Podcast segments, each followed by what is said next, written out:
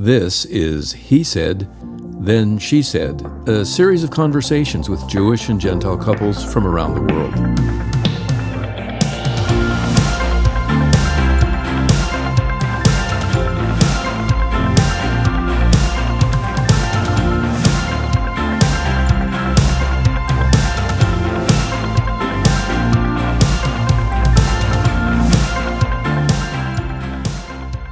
I'm Tuvia Zaretsky, and as your host, I've been researching for over 20 years some of the intercultural challenges that are described by those Jewish Gentile couples.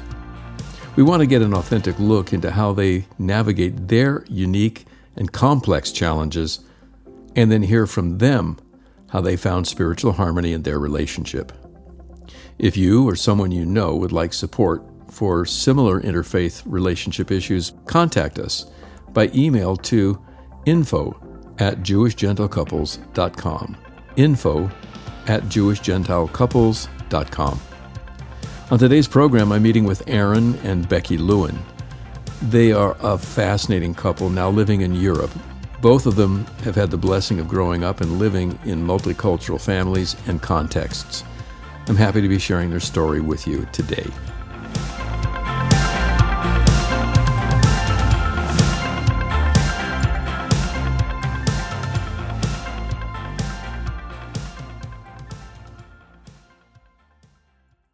Today we're talking to Becky and Aaron Lewin, and they are in Berlin, Germany. And I'm really delighted to have them. Mm-hmm. Hi, guys, to both of you. Hi, Tov. Yeah, great to be here. Yeah. These two have some some amazing insight about culture, and and this is really why I've looked forward to having this conversation. Becky, you're from. Go ahead. I'm from Austria, from a Swiss father and French mom. Yeah, so pretty European. And in your home, you spoke what language? We spoke uh, Swiss German, which is a German dialect, mm-hmm. and Austrian German, which is another dialect. Then, obviously, in school we had we learned proper German, and we learned French and English. Yes. And Aaron, um, you were. This is kind of fun. Um, your parents came from where? So my parents were uh, both born and raised in Zimbabwe, um, you know, southern Africa. But um, I was actually born in Israel, uh, and we moved about. Um, we moved straight away from Israel to Greece. You were born in Israel. Why did your parents go to Israel from Zimbabwe?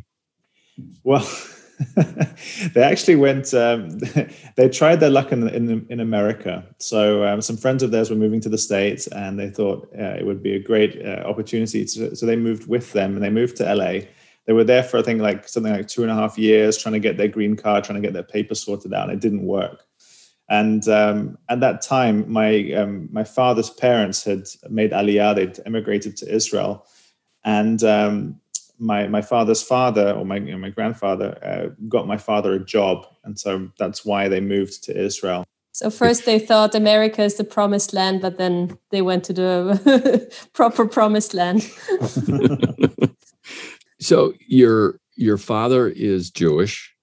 Yes. Yeah. And your mom she's not Jewish. She's from a, a you know an, an Anglican um, Christian background. They were they were traditional, right? So right. both my father's family, you know, traditional Jewish. My uh, my mother's family, traditional Christian. I think probably belief in God, but not in a in a sort of a deep way, sort of maybe a God who was far removed, you know, up in up in heaven somewhere, and not really interested in what's going on down here. Yeah, and religion didn't really play a big role in either of my parents' lives uh, when they were growing up.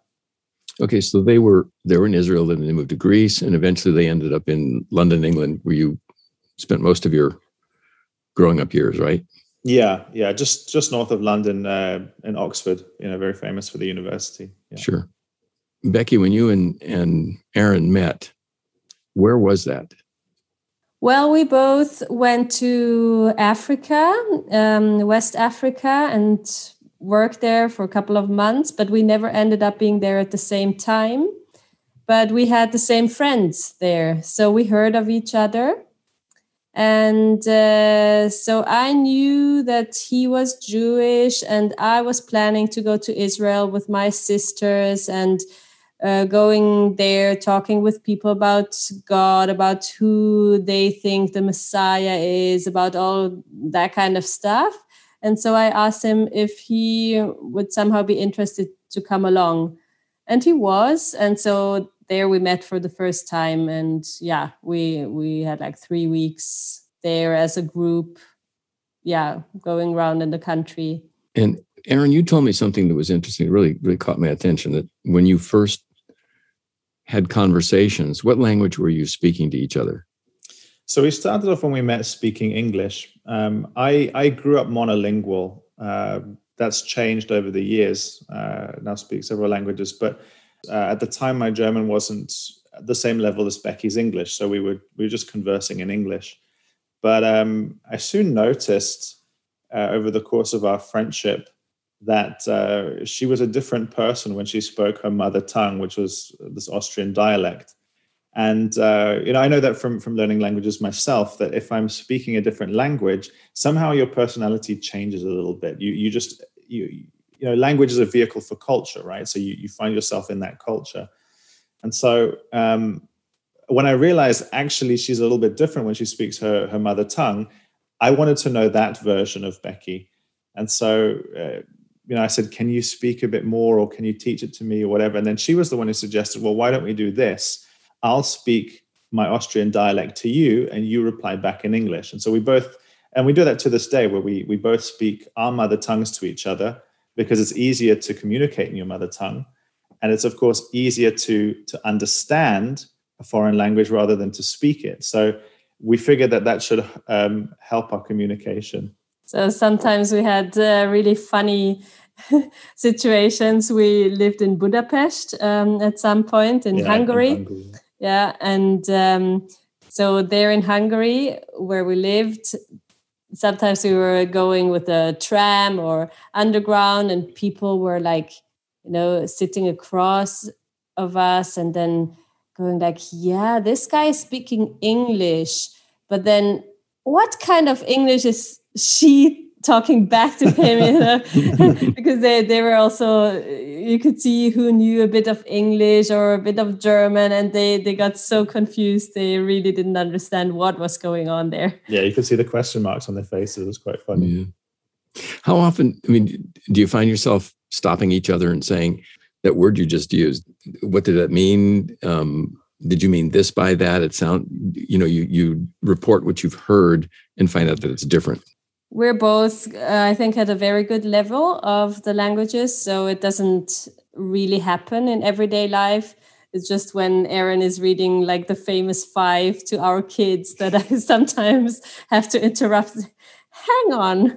Like what is that? You know it's talking about quarries and gold ingots and that kind of stuff that I've never heard before. Exclusive okay. vocabulary that we don't use uh, in everyday life. No, I yep. mean, it, I think it probably happened a lot earlier on where mm. we, um, you know, especially for me, learning her dialect was, you know, what does this mean exactly? But something that I've realized is that we spend our lives saying mostly the same thing. We're just repeating ourselves. And so if you hear an expression once, you're more you're most likely to hear it again. And it's only if you're speaking about something very specific that you're using very specific vocabulary that maybe there's a new word. And it does happen every so often. You know, Becky will use a word and say, "What what was that? I've never heard that." Of course, nowadays it doesn't happen so much. Or mm-hmm. one funny word that Aaron likes a lot in my dialect is the the word for tree. It's called bomb so every time I talk about trees, he thinks I'm trying to blow up the city. Exactly. Surprised we haven't had the police come around. This is going to be recorded, guys. you know, that's fascinating. I try and, and explain to people that language is a function of culture, as you said, and it changes. And we can we can change our language pattern, we can change our, our language structure in each time it's we find it language is malleable I, I really love the the observation that our personalities are affected by the language that we're using especially if we're using a, a heart language and it happens for for couples whether they're speaking the same language because all communication is cross-cultural mm-hmm. um, even if you were both speaking the same language mm-hmm. because we haven't had the same experiences there are associations with ideas mm-hmm. like bomb or bomb you know, my first thought is that all the people I know named Teitelbaum or Greenbaum Yeah, or yeah, you know so on, Yeah. and that just comes from run, living around Ashkenazi Jews in in North America. Mhm. Mhm. Ethnicity doesn't change, and I wanted to ask you, Aaron, why don't you why don't you describe your ethnicity? Yeah, it's uh, for me. It's always been an interesting question. Um, I suppose you can tell by now that I'm uh, quite a, a mixed person. I don't like saying mixed up because that implies I'm confused, which I don't think I am. But um, you know, You're parents definitely not. from parents from um, you know one Jewish parent, one one non-Jewish parent, one Christian parent, one you know Jewish parent, um, different countries and stuff like that. So for me, it's always been a question of who am I? What is my identity? And that was uh, a big question for me growing up. Um, you know, born in Israel, Jewish father, but traditional Judaism says I'm not Jewish because my mother's not Jewish. But we have relatives in Israel. We would visit there. You know, uh, always hearing the Hebrew language. So of course I did feel Jewish. And I remember when I was at school, a kid came up to me he said to me, "Aaron, are you Jewish?" With this really menacing tone. And I remember answering him saying, "No." And I remember in that moment realizing that I was Jewish, or at least I identified and felt Jewish, because by saying no, I was actually denying who I was. And, and I did it on purpose. I denied who I was in order to, to get out of trouble. So that was an interesting moment where I sort of thought, okay, great, this guy was, you know, maybe being a bit anti-Semitic, but he actually helped me to to work out my identity. So yeah, I, I always um, identify as Jewish. So where does that Jewishness come from? If it's not cultural, where does it come from? Well, it's first of all, it's definitely ethnic. Um, you know, you have this ethnicity, you have Mhm. um, this blood. I don't really want to get into to, to race or questions of blood or race. That just brings up you know bad memories from from history. Especially, but- especially there in Berlin. Mhm. yeah, exactly. But um, there is something to that. Father, even even at his work, my, my father came to believe in Jesus. He, he identifies as, as a messianic Jew, and he came to believe in Jesus before I was born. And still at work, he was always known as Jerry the Jew, even though he was, you know, Christian by faith. So that definitely that identity passed down. So yeah, I would say there is this ethnic, ethnic ethnicity or ethnic identity of being Jewish, a cultural identity of being Jewish that I that I have, and that's I have whether whatever anyone else defines me as, right? Mhm. Yeah, there's a whole conversation going on um, here in North America, probably other parts of of uh, the world on on identity these days. And Mhm. Ethnic identity is less. There's less sensitivity about it here than there is in Europe because of what happened in the Holocaust. Mm-hmm. And, but people people don't don't think in ethnic terms as much here and now until they open the Bible and then they realize well there are two groups that are described in the Bible. There's Jews and everybody else. yeah. And that term for everybody else is Gentiles. You get in the New Testament, the, the equivalent was Greeks. So that's why I, I I've come to the conclusion that it's easier easier to talk about ethnicity when we're talking about mixed couples where one partner's Jewish. Mhm. It's easy to see the, the distinction that way. Mm. Culture is is so variegated and learned and acquired and malleable, changes. Ethnicity doesn't. Mm. Becky, um, you were telling me you had family from the Alps. Because I grew up so mixed, it was always clear that I'm not like the others in Austria. You know, they're Austrian, like their great grandmother is Austrian, their great, great, great, you know, whatever. Mm-hmm. So I always knew, I, I always had to define who I am from my ethnicity when people asked and i would always say i'm swiss and french but i grew up in austria that was like my thing that um, that i played back every time. But then I, I also realized that people are also asking for like what's the culture you're living? Like what feasts do you celebrate? What does it look like in, in a practical sense? And there also because i was from mixed background we didn't have so many strong traditions, or it were traditions that developed um, as we were living as a family. I'm, I'm grateful that I didn't have this strong traditional or religious or whatever background. And so I didn't grow up thinking this is my identity. or even you know i'm from this village in this valley and that's my identity so i never had that. And so from early on i actually had to think about who am i? Who do i define myself as? And um, because my parents they taught us very early on, on that god is the one who created the world. God is the one who created you and who, who wanted you um, and who planned your life and where you're born and who you will be and who you'll get married to and i could see that they're not just telling me that to make me feel nice but that's actually what they believe. And i could see that it worked in their lives. I hear in europe very often the the picture of ethnicity gets kind of blurred with nationality with the uh, political state. People do the same thing with with jews when we talk about israel if we're in, in a conversation um, uh, almost anywhere whether it's uh, christians or non-christians when we talk about israel people are, are sometimes a bit confused about whether we're, we're talking about the patriarch Israel, mm-hmm. the his children, yes, who over centuries were considered the people of Israel, and we can still use that term uh, of Jews today, although we try and distinguish between Israelites and Israelis when we talk yes. about Jews in in the, the land of the state of Israel today. Becky, does the does the term Gentile fall easily on your ears? Is it an awkward term for you? I think Gentiles wouldn't call themselves Gentiles, but it's always right. clear that they are being called Gentiles.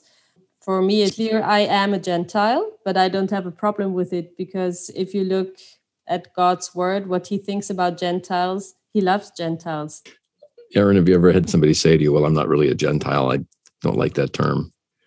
It's interesting. In German, uh, the word for Gentile is also the word for heathen. So mm-hmm. it's even worse, right? It's like mm-hmm. uh, heathen, you know, especially in English, it's got that those those awful connotations. So yeah. I, I tend to shy away from it. I tend to use the word nation. You know, I make a distinguish uh, a distinction between Jewish people and people of the nations. Um, so I don't know. Maybe that's a bit artificial. I don't find it artificial at all. That's you know, you're dealing with a a cultural perception in German culture. You know, the Hebrew word for for Gentile is goy and of course, you know, with Yiddish and stuff, it's become a little bit uh, pejorative. But in the original Hebrew, it just means nation, and and, and Israel is even described as a goy at one point. Mm-hmm. Uh, you know, the nation, the Jewish nation of Israel, is described as as a, as a nation because that's what the word means. So, yeah, I think describing people, you know, as you said, the Bible or the Jewish people, you know, it is very Jewish to define someone as either Jewish or belonging to the rest of the nations. But we're not the only one who does that. You know everyone else does it. You've got uh, in, in a particular country you've got the locals and then the foreigners. We we love doing that. It's just it's psychology it's anthropology. We like making groups of of us and them. The greeks did it you know the barbarians and the greeks mm-hmm. they they had their difference. So i think it's kind of a natural thing to do i think god also makes distinctions and puts into groups but he doesn't uh, put it in like these hierarchies that we like so much because we want to be at the top we want to be the best. So if we talk about foreigners that always means like we're higher up than they yeah. are right? Yeah, and god doesn't see it that way. So the problems always come when when it's from our perspective and how we perceive things when we look at the torah it's so clear that he created men and women mm. in his image mm. and all bear the image of God, yeah. Mm-hmm. the dignity, the value that God has imputed into all of us. And I think that's that's the other side of looking at you know how does God relate to all the the nations. Yeah. Um, You're living in Germany. There are certain things that you have to have to accommodate that are are German customs. Are there other things that you've done intentionally to capture the culture from both of your families and accommodate to where you're living? I think there's a lot of things that we've done unintentionally, you know, subconsciously. That's that is always the case, isn't it? With uh, with parents passing things down to the children, we don't even realize what culture is often in our lives. Probably some of the unintentional things, I guess, are the the food and stuff that you know Becky does most of the cooking. So the food that she's grown up with that's passed down, and I guess value systems. You know what was valued in her house is also passed down. One thing that we did get intentional about was deciding what does it look like for us as a, a Jewish Gentile couple coming together, marrying, having children. What are we going to do in terms of um, festivals and celebrations? You know, what what are what are our traditions that we want to develop? We decided that specifically for me, I, I found it very helpful for children to to celebrate Jewish festivals because there's so much symbology.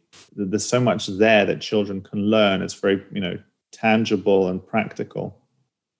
And so we decided, yeah, we will light candles on Friday evening and, and have some some uh, challah and, and, wine. We will, you know. So you're celebrating Shabbat. Yes, exactly. You know, um, for Passover, we'll do a Passover um, seder. The point is, it's it's meant to be something to help us. It's not meant to be like a, a bind on us or anything like that. And the decision that we made because perhaps if it's not clear yet, um, I'm also I also came to, to faith to believe in, in Jesus as the Messiah. So we said that whatever we were to do in terms of cultural practice, we would do it as long as it helped us in our in our faith with Him and and in and in passing that on to the children. And if it was if it just became an empty ritual, like we find ourselves just lighting the candles because they're there or because we've always done that, then we would actually stop doing that because then it wouldn't be a help anymore. Becky, I want to ask at this point are there any holiday festivals that either you grew up with or are part of German culture around you that you've said, you know, we're not going to do that?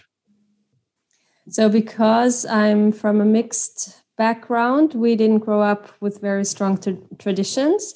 And my parents were always thinking about what we're actually doing, if it makes sense in the way we're living. So, I would say we hardly had any like empty tradition going on in our family. And I would say the same was the case for Aaron.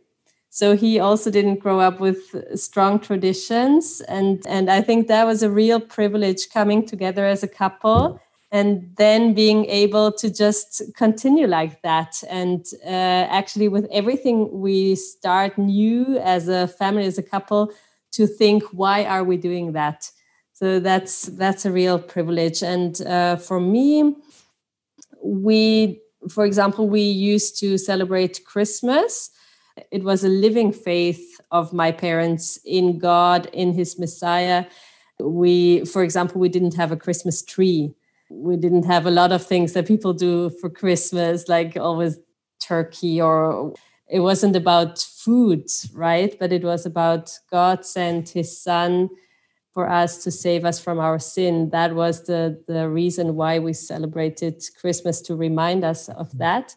There are some things, for example, that we, I mean, it's easier for us to talk about Germany, right? Because there's things like um, St. Valentinstag, um, which uh, we, we, discover a lot of this stuff through the kindergarten. You know, we put our kids mm-hmm. into kindergarten and they come home and they say, "Oh, it's um, uh, it's this holiday or that holiday," and we're like, "Oh, is it? Okay, we we didn't know that." You know, so Germany has, um, I guess, some extra holidays, some things. So we made uh, there's a couple of things like that where where yeah we said we don't want to take this from from the Austrian culture. We don't want to take it from the German culture where we live. Funny story. My mother, of course, growing up in a, um, a Christian home, like nominal Christian Anglican home, grew up with Christmas trees. You know, that's that's what you do, right? My father, growing up in a Jewish home, never had a Christmas tree in his life, and so when they got married, especially when uh, when I came along, uh, my father was all for having Christmas trees. You know, because it was something that he missed out in his childhood. My mother, at this time, having come to a, to a living faith and not like um, the sort of the, the dead, empty religion that she was uh, brought up with, didn't want a Christmas tree because she felt there was like a pagan influence on the holiday and all of these things. So, ironically, um, my Jewish father was arguing for a, a, Christmas tree, and my non-Jewish mother was saying, "No, we don't need one of those." So, yeah. it's funny how things work. And I was amazed to find out at the Jewish Museum in Berlin, there's a whole section on the Jewish community that was assimilating in Germany in the 1850s to 1870s. And there's mm-hmm. literally a room showing a, a Jewish home with a, a Hanukkah bush. Mm-hmm. Mm-hmm. mm-hmm. And I, you know, I'd, I'd heard that kind of as a, a funny cultural observation, but never knew that it really did happen in yeah. in Germany. Yeah, we talk about the hope in finding spiritual harmony as a a way of bringing couples together who would ordinarily face dire challenges in their um, experience as a, a Jewish Gentile couple you two have done this very well. You've looked at culture very intentionally. I mean, the fact that you choose what language you're going to speak speak to one another so you can get at the heart, that's really pretty cool to me. So in your home, what things do you do to live out spiritual harmony? I think the most important thing is to be on the same wavelength when it comes to to spirituality. And that was always something that was very, very important for for for both of us when I was, you know, when we met each other, we realized straight away we're on the same page. Um, we come from very different backgrounds, but we have essentially the same faith. You know, same faith in in Yeshua or, or Jesus um, as the Messiah and what that means for our for our lives practically on a day to day basis. Um, and from that foundation, then you know we can we can just build on it. And for for us, I, I, think it's fair to say for both of us that you know we would want our kids to also have that experience. Um, and it's not something that we can can give them you know it's a it's a personal relationship with god it's not something that you can do for your kids but you can prepare the ground you know so to speak we do that through praying with our kids telling our kids about what we experience with with god telling our kids about what we do when we fail when we make mistakes also in our relationship with our kids you know we own our mistakes if we say an angry word if we do something wrong we we own that and uh, we get them to own that when when they do that you mentioned um, when you pray together. A lot of people might have no idea what what that looks like. Yeah. I mean, do you have a do you have a book? Do you have a a pattern that you follow? What is prayer like when you when you say we pray together? So we believe that God made us as human beings so he would have someone to be in relationship with. And so praying for us is nothing else than what we experience if we have this loving relationship as a couple. We want to talk with each other. Mm. You know, it like yeah, if you're in love, you want to talk. And uh, and you will tell each other what you find hard, what you find good, like what you love about the other person, what you didn't understand in his her behavior and for us, this is praying. It's talking with God, communicating with Him, sharing our lives, our thoughts, our distress, our like everything with Him. And you don't really need a book in as a couple if you want to talk to each other. So we don't think you actually need a book to talk to God, but you talk from heart to heart. I think, yeah. you know, prayer because of because it's a religious word sometimes people um, they get put off by it um, i think you have to define it and it, it is you know as becky's saying it's just talking with god and if you if you find a book like a prayer book is helpful for that you know that's great. I mean there's some couples sometimes we've done it as well where you, you can find like list of questions that you can ask each other right? Or these you know um, these games that you can play where it's like you know remember a fun, funny memory together or whatever. So you know if, sure if it helps you then then you can do that. But it's it's just building relationship with god. That's that's what prayer is. It's not something it doesn't have to be something mystical or weird or boring or, or strange. So for some of the couples who are listening and, and who are experiencing cross-cultural challenges you guys have lived as observers almost as outsiders in almost every culture you've been in because you've been through so many. What kind of advice or tips would you have? I think communication is just the most important thing uh, in any kind of relationship. And the more differences that, that there are between a couple, different background, different religion, different language, whatever, different ethnic group, you're putting up more and more barriers to hinder um, good communication. So I would just say make sure you really work on that. And if if your partner says something make sure you get them to define it. I mean, obviously, you don't have to do it with every word, and the communication gets gets easier the longer you're you're together as a couple because you get to know each other better. Define everything. Talk about everything. Talk about the things that make you mad with the other person and why why do you get upset? You know, what is it that provokes you? Just work on your on your communication. My biggest tip would be be ready to forgive. Consider the other one as higher, better as yourself that really helps. like the moment I think I've got it all sorted out and he's the problem, usually that's uh, then we're on the downward slope and it ends up really badly and then I need to forgive a lot of things. But uh, usually if I can see that maybe I didn't mean it all that bad and um, yeah, maybe I misunderstood something, usually that helps a big deal. Yeah. We put together a small booklet a couple years ago that noted that, that Jewish Gentile couples experience different challenges going through four stages in their relationship, different challenges when they're getting to know one another, dating, uh, different challenges trying to pull together a wedding, huge challenges there. And then when they're together without children, trying to define who they are, and then just discovering how different their world is when when they see themselves. The biblical idea of being one flesh really starts to come into very close proximity to what life is like at that point.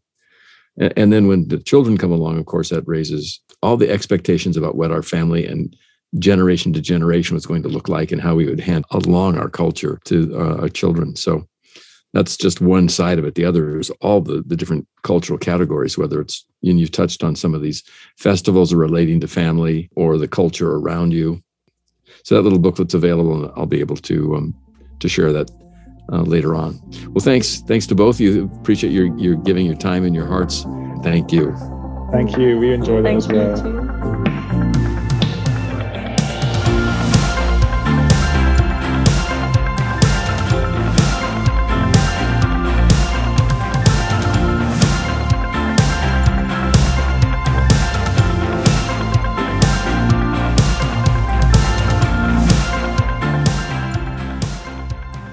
Well, I think you can see that Aaron and Becky have a unique outlook on life, identity, and spirituality.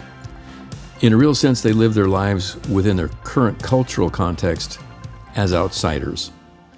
Both share a spiritual core belief in the one and same God of the whole 66 books of the Bible.